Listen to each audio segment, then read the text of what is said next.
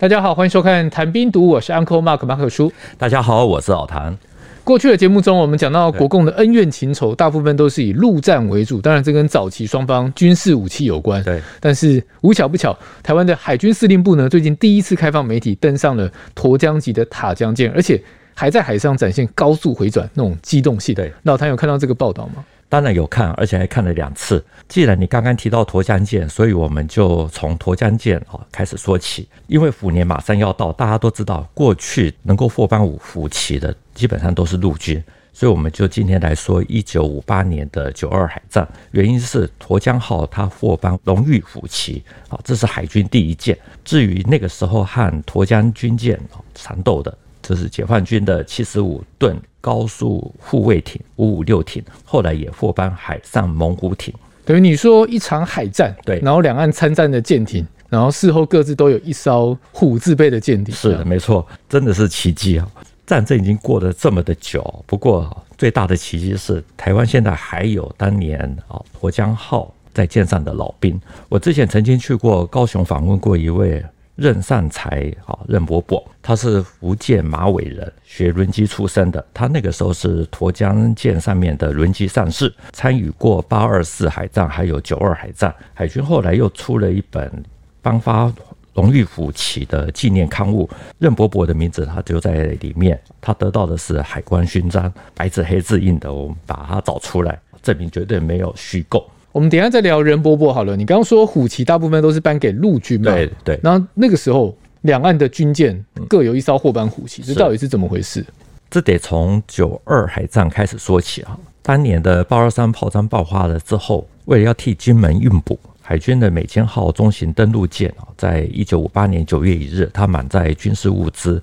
还有一些美军顾问，最重要的是中外记者三十人组成的战地访问团，其中包括了很有名的军事记者刘义夫。为了要保护美坚号，那个时候海军的六二特遣部队的南巡支队，它下面的沱江号、柳江号还有维园号，一共三艘。他们在九月一日的下午四点三十分从马公出发。由于当时正有台风要逼近，海上的风力其实已经到了七到八级，远远的超出了解放军二十一吨的 P 四鱼雷艇啊。也有人讲说是一二三鱼雷艇。国军那个时候选择这种天气出海啊，主要的原因就是自己的舰艇的吨位比较大。至于解放军的太小，不适合这个时候出击。我听到这边，国军的时候应该算是有天时跟地利的吧？毕竟连天气都帮忙。那解放军怎么办？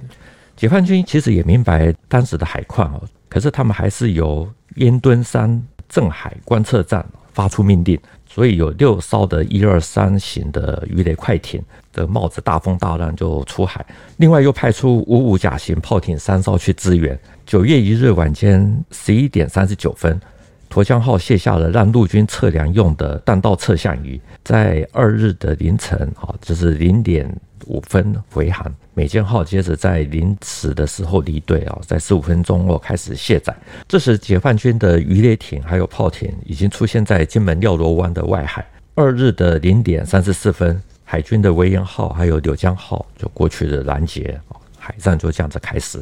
解放军那时候出动了快艇、炮艇，对，是不是代表准备要攻击了？是，解放军六艘鱼雷快艇在风浪中啊，因为那个浪太大，所以就剧烈的颠簸，有两枚的鱼雷坠海，而且小艇还逐一的绕队，变成是各自接战。根据海军沱江军舰勋机史列的记载，沱江舰那个时候是殿后掩护载运中外记者的美舰号，面对炮艇的紧追不舍。可是沱江号的主炮是在舰首，因为有死角，所以只能用舰尾的四十米炮，这四十厘米的这个火炮来作为反击，火力没办法压制。于是舰长刘玉川他那个时候就下令转向，掉头迎击。可是没有多久，沱江舰的轮机舱还有主机舱先后中弹，辅机舱进水，右主机故障，轮机长他也受伤，他就带着大家抢救，恢复机动。任伯伯说，他那个时候是在。舰内的轮机舱没有办法看到外面的情况，可是可以听到外面的轰隆隆的那种炮声，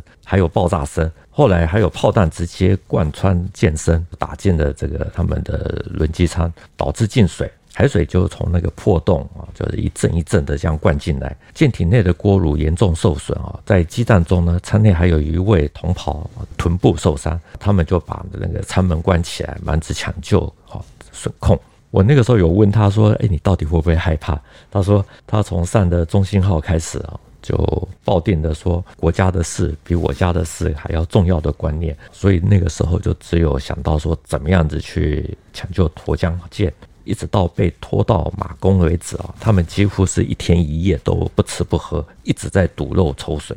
那个有看一些好莱坞电影那种前舰电影，是，对，其实就知道这个场面其实真的是非常的惊险。战斗中有类似三寸炮弹啊，两发这贯穿的舵房，舵手啊有好几人受伤。副长袁炳瑞上尉啊，他立刻就冲出了雷达室啊，协助操舵。接着剑桥紫罗金附近又有落弹了两发啊，有多人伤亡。在混战中呢，应该是二十毫米机关炮的射手啊，就是射手枪房一等兵。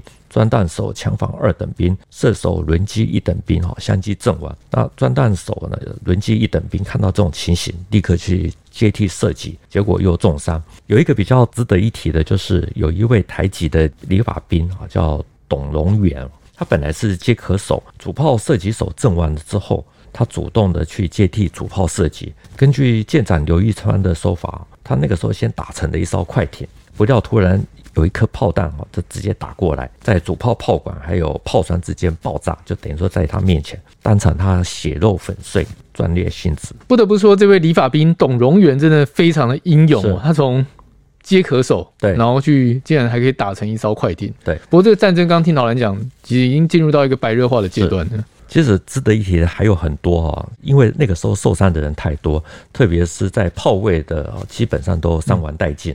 医官陈科荣中尉啊，他那个时候在沱江舰的官厅啊，为受伤的同袍包扎，结果又有一炮，就是一枚炮弹飞过来啊，就贯穿了舰身，然后直接落在餐桌下面。陈科荣他两条腿还有腹部都被炸到。他的下肢血流如注啊，可是他依然爬起来，指挥医务士兵啊为受伤的同袍那边急救啊。结果因为医务士兵的包扎技术不够熟练，陈科荣他虽然受伤，可是他还是一样，干脆就自己动手来。结果裹到第三个人的时候，旁边的医务兵看到他脸色已经不太对了，要他停止，可是他还在继续包扎。包到第四个人的时候，因为血流过多，结果就晕倒。一个小时多就殉职，在临终之前，他还不断的跟副长交代说，一定要告诉大家，绷带上面的红十字啊的那一面啊，应该要包扎在里面，不要弄错。等到战役结束之后，沱江号被拖回到马公的途中，包括医官陈科荣中尉在内的十一位阵亡的士官兵啊，被抬到舰尾的甲板，然后一一的排放整齐，下面铺着船垫，上面就用大国旗来覆盖，以示崇敬。海军沱江军舰史列这本书里面啊，有一部分特别提到忠烈事迹啊。只有陈克荣单独是一页啊，可以看得到他忠于职守哦，最被肯定。呃，他是湖南人哦，殉职的时候其实才二十八岁，而他也被破格追晋为校级啊，入侍忠烈祠。一九五八年的九二海战相当的惨烈哦，但在这样的激烈战斗之下，台湾的沱江舰最终获颁的荣誉虎旗，是这是海军的第一舰，真的非常的不简单。是严格讲，沱江号一开始其实是处于挨打的局面，那个时候。三艘五五甲型的啊，这总共是有六座的双管三七毫米的机关炮，成功的压制了沱江号。不过呢，机关炮消耗的弹药速度很快啊，所以很快的就炮管过热，还有弹面的弹药打完，必须要从舱底里面啊把弹药提出来，所以就放缓了攻势，停止了大概是三分钟左右。你讲的这一段是很有画面感啊，不过。有趣的是，你说停止了三分钟，这个时间这么精准，是怎么算出来的？台湾这边的战史资料没有提到说到底停火多久，大陆的资料是说停了三分钟。这段空档的时间呢，让沱江舰呢有了反击的机会，射击手就纷纷的上了炮位开始反击，所以五五甲型炮艇，他们的主要伤亡大概都是来自于这一段时间。不过沱江舰毕竟伤得太重，几乎丧失了动力，失去了航行还有战斗能力。于是舰长就发出了求救信号，并且关闭了舰上的灯火。三艘炮艇在乌漆嘛黑的海面上呢，找不到沱江号，所以在搜索的时候呢，与前来解围的维园号还有柳江号又发生了接战。三艘五五甲型炮艇呢，他们的弹药后来因为消耗的差不多，特别是不久之前啊，才被意图冲撞的沱江号冲散的队形，所以他们就担心暗夜里啊会发生彼此误击。他们也研判沱江舰迟早要沉没，所以在总计发射了四千三百九十九枚三七毫米弹药，还有十二点七毫米炮弹四百九十三发，鱼雷十条之后。彻底的战斗，在返航途中啊，又救起了鱼雷艇落水的队员。呃，有三艘的炮艇，对，然后被意图冲撞的沱江号，就把队形给冲散了。对对，这其实很像在海上拼刺刀，直接硬碰硬。对对对，的确是海上拼刺刀。舰长刘玉昌在他有一篇文章叫《一九二廖罗湾海战》。他里面提到，打到最后，他看到侧方还有两艘快艇，距离大概一百多码。突然间，他起了这种去撞船的念头，立刻下令机舱做最后的坚持，就是要提供动力，准备要用舰体来做武器啊。所以又下令腹战了，对阵冲击。可是呢，因为沱江舰的进水太多，解放军的炮艇就擦舷而过。他说相距只有咫尺，也就是非常近的距离。月色之下，他说看到匪艇舱面啊，一个人都没有，应该也是伤亡殆尽。至于国防部出版的《殉机史列》这本书里面也有提到这一段，他还说副机舱因为那个时候再度中弹进水，舰体下沉。速率骤降，没有赚到，只好靠仅存的四十厘米的炮反击，冲出重围。你刚刚的这一段啊，这一段描述是只有台湾这边的讲法吗？还是大陆那边其实可以都上？参战的解放军五五八艇的指挥艇艇长任共岁，他有一篇回忆文啊，他里面也提到敌舰就是沱江舰向他们冲过来啊，他们就转向，队形被冲散。敌舰呢，后来又向五五六艇冲过去啊，也没有得逞啊。可是他们担心彼此会误解，所以就暂时停火。后来他们看沱江舰啊，迟早要沉啊，所以就返航。可见沱江舰那个时候要准备同归于尽的这种决心，其实是非常强烈的哦。一次不成就来第二次，很有甲午海战定远舰的那种去冲撞的气魄。难怪后来会获颁海龙字第一号团体荣誉旗，也因为。后来是用这种方式去冲撞，结果意外的把围攻的炮艇他们的队形给冲散，变成置之死地而后生。我们的节目啊，谈兵读武，或是说老谈的一个准则啦，就是我们当然是在有限的时间内尽可能去找资料，不管是繁体还是简体都一样，这必须要强调的，因为你会发现就是很有意思，有时候一个东西，然后两边会都不拢，对，这各自表述，这其实是很正常的，就像。刘一昌说：“呃，上面一个人都没有，可是却被闪过，有可能是乌漆抹黑的海上看不清楚啊。但是这个冲撞是绝对有的。是是。不过我们从刚刚的例子来看，其实有了更多的参考资料，就算是简体字，这其实也是让沱江舰的英勇更彰显出来。完全没有错，两边的资料一定有的时候会有一些出入啊，特别是这场海战。”双方对于集成的数字啊，落差非常的大，所以我们这部分就比较不提啊，因为实在是没办法搞清楚。可是呢，在黑夜中啊，风浪又大，这个难免误判，这个也很正常。但是呢，如果说双方资料上面能够对得上的啊，比如说像是鱼雷坠海。或者说沱江舰啊要去试图冲撞等等，这些我们就可以把它作为焦点。另外，我们在看资料的时候，有时候也会发现到时间上其实是有落差啊。主要的原因是台湾那个时候是实施日关节约时间哈，也就是夏令时间，时间比所谓的中原标准时间还要再提早一个小时，所以不要看到有时候哪一边的时间点啊有两边出入，对，有一些出入的话，哦就忙着开枪。老谭先前有给我看一个资料，就是五五八艇的指挥艇艇长任共岁，他说他们判断沱江号会沉。对，那当然文章的标题也是说写击沉，可是后来沱江号又回到了澎湖，是，这是怎么样？为什么会有这个发展？五五甲型炮艇啊，他们在返航途中救起了鱼雷艇的落水艇员啊。那沱江号呢，它其实就是由维园号还有流江号啊轮流的拖带。接着，海军的丹阳舰也赶过来协助抽水啊。据说那个时候情势一度非常的危急啊，几乎等于就是要沉了。后来美军的脱救舰啊也来相救，情况才好很多。接着就由维恩舰哈，就是维恩号一路的拖带，在九月三日上午九点三十分抵达马公。之后呢，沱江号的官兵他们就签名，就是要效忠修建复仇。不过呢，沱江舰受伤的实在是太严重了，已经没有修好再利用的价值，所以在同年的十一月一日除役。那美国呢，那个时候也军演了一艘同型的军舰哦，同样命名为沱江。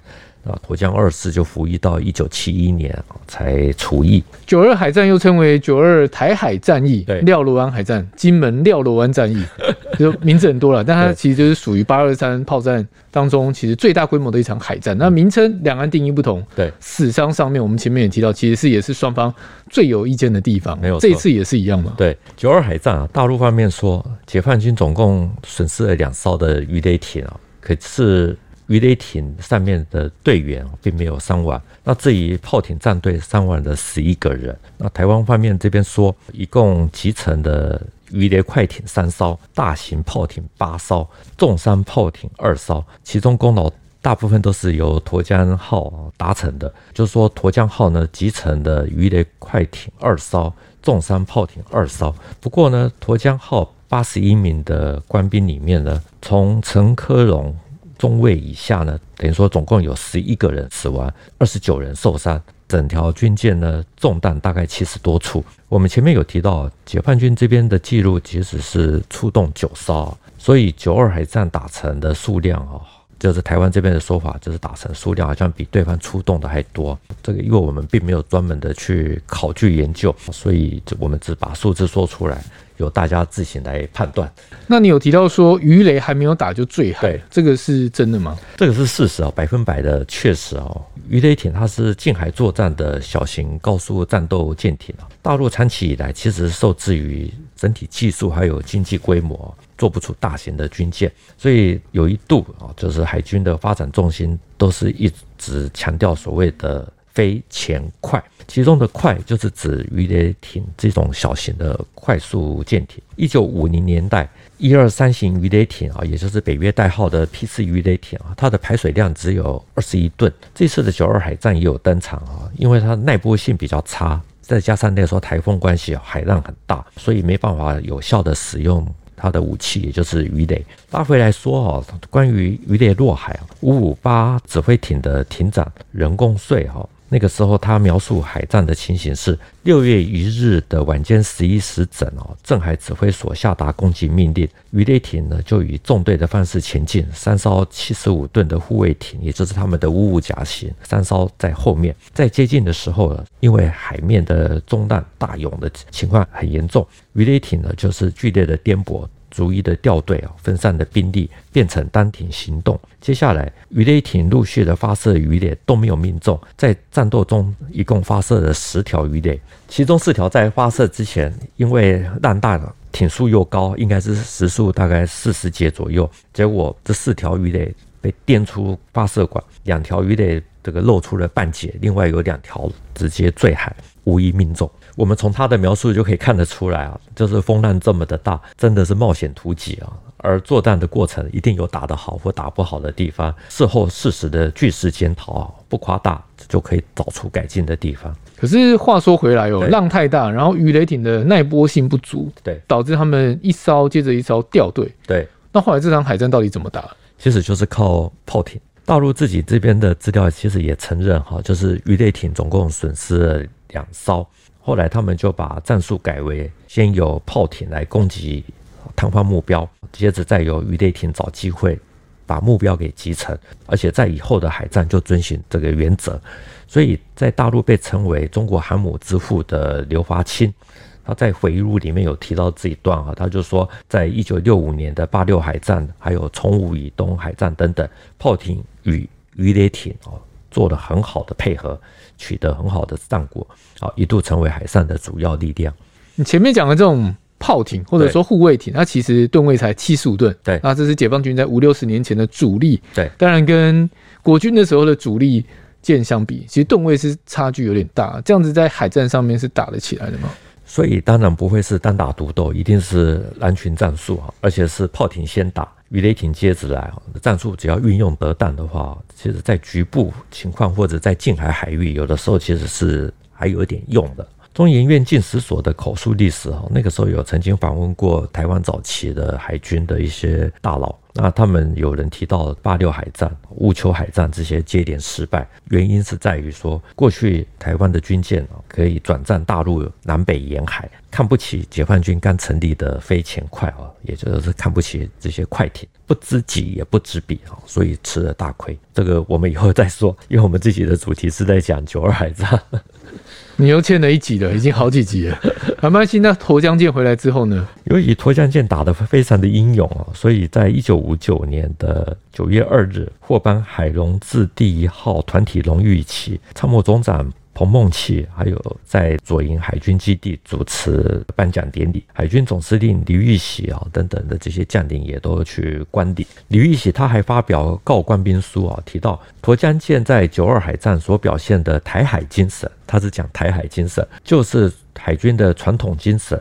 他和陆军的黄埔精神、空军的笕桥精神先后媲美，所以荣誉旗的颁授，形式上只是颁给沱江军舰，实则上，荣誉旗的荣誉是属于整个海军全体官兵所有。因为这是海军的第一艘，所以国防部还出了一本绿皮的专书，专门介绍这场海战。任伯伯的大名啊，就在这本书出现了两次，一次是续续新的名单，一次是海军发动修建复仇、效忠签名的运动。他们就是签名要适时完成任务啊，只是因为。中了七十多弹啊，所以到最后还是没有修成。至于阵亡的沱江号军医陈科荣中尉，他除了破格被追晋为校级之外，而且还入列忠烈祠。海军的军歌之一哈叫《忠义之歌》，它的最后一句是“台海战役敌上党，忠义军风灭敌人”，就是取自于九二台海海战。除此之外呢，那个时候下定去冲撞炮艇的舰长刘义川啊，他因为作战勇敢，所以后来一路升到了中将。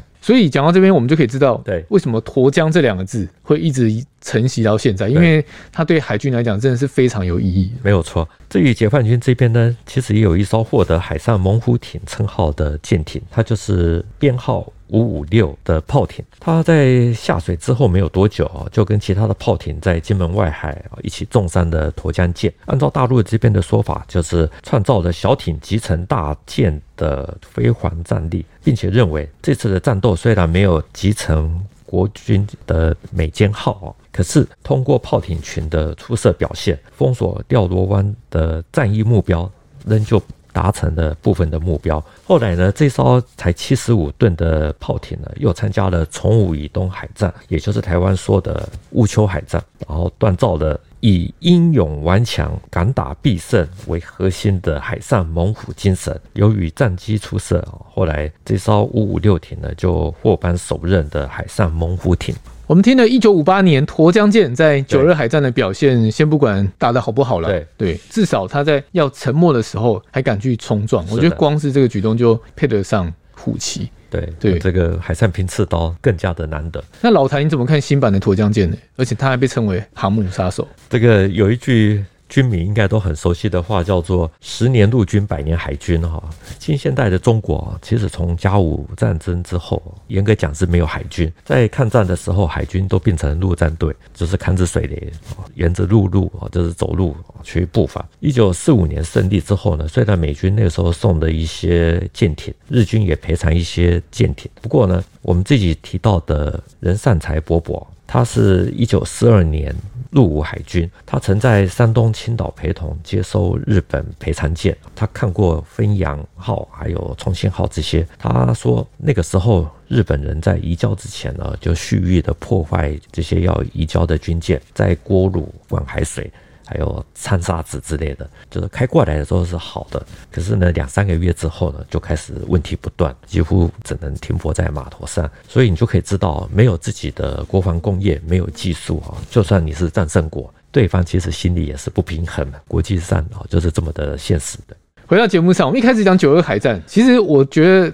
嗯，比较有意思，就是说那时候双方的海军战力是算是台湾这边占优势。对，对对。那我们知道，当然后来两岸关系其实稍微的和缓，不过在造船的工业上，对，其实双方的步调是不一样的，目标也不一样。是，现在两岸都有自己的造船工业哈，我们什么都不说，就以九二海战。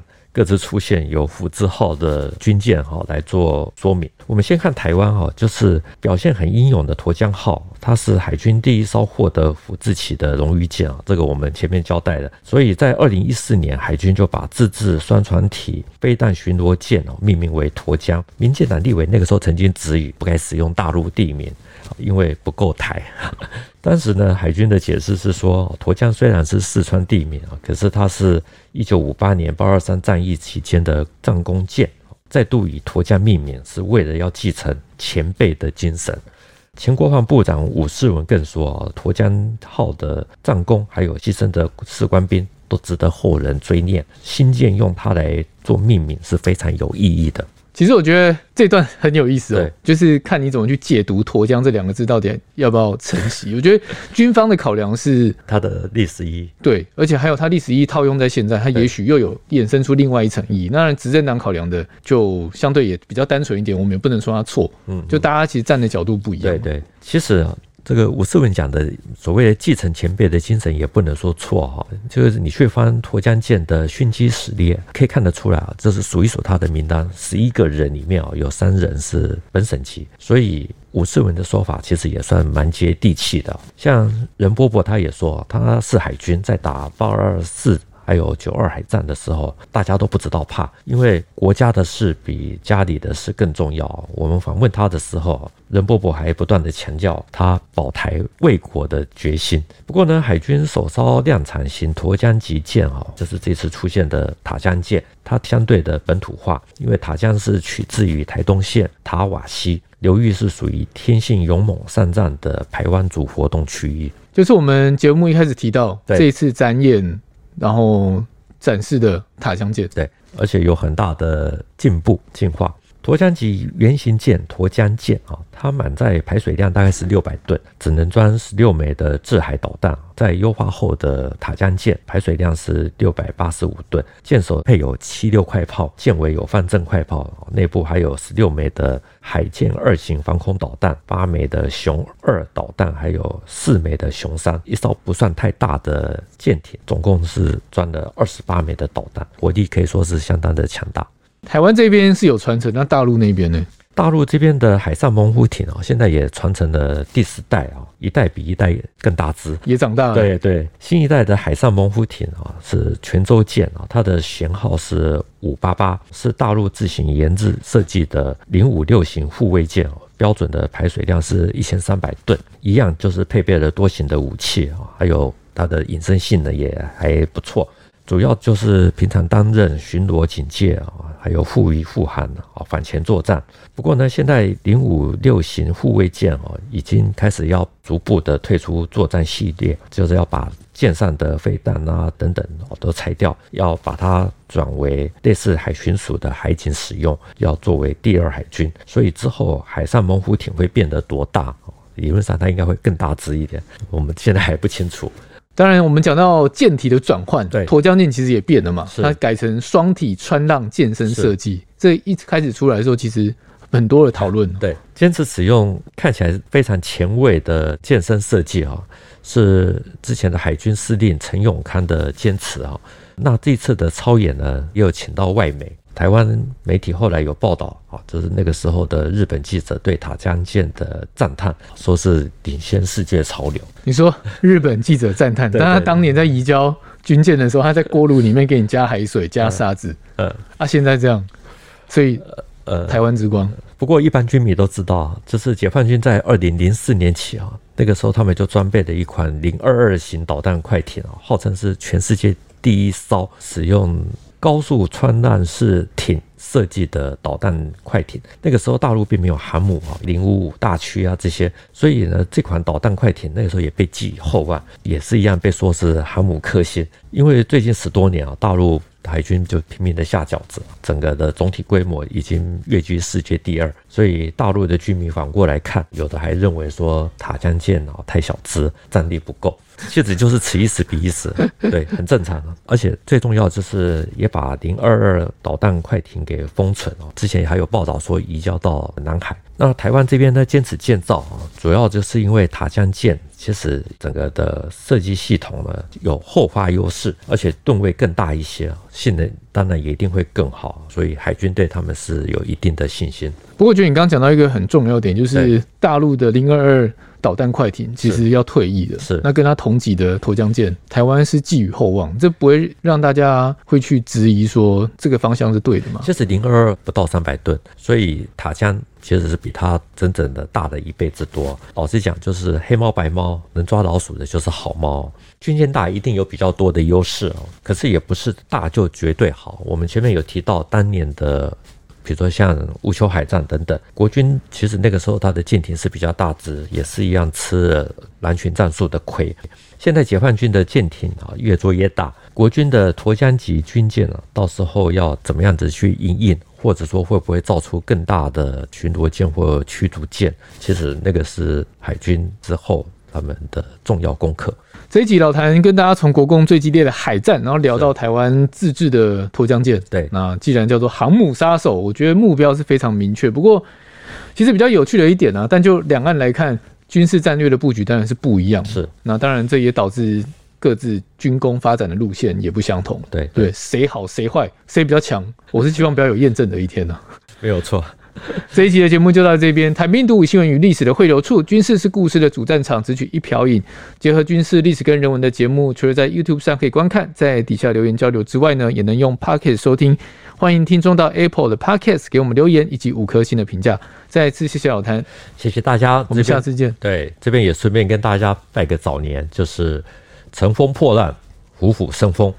好，乘风破浪，虎虎生风。我们下次见，拜拜，拜拜。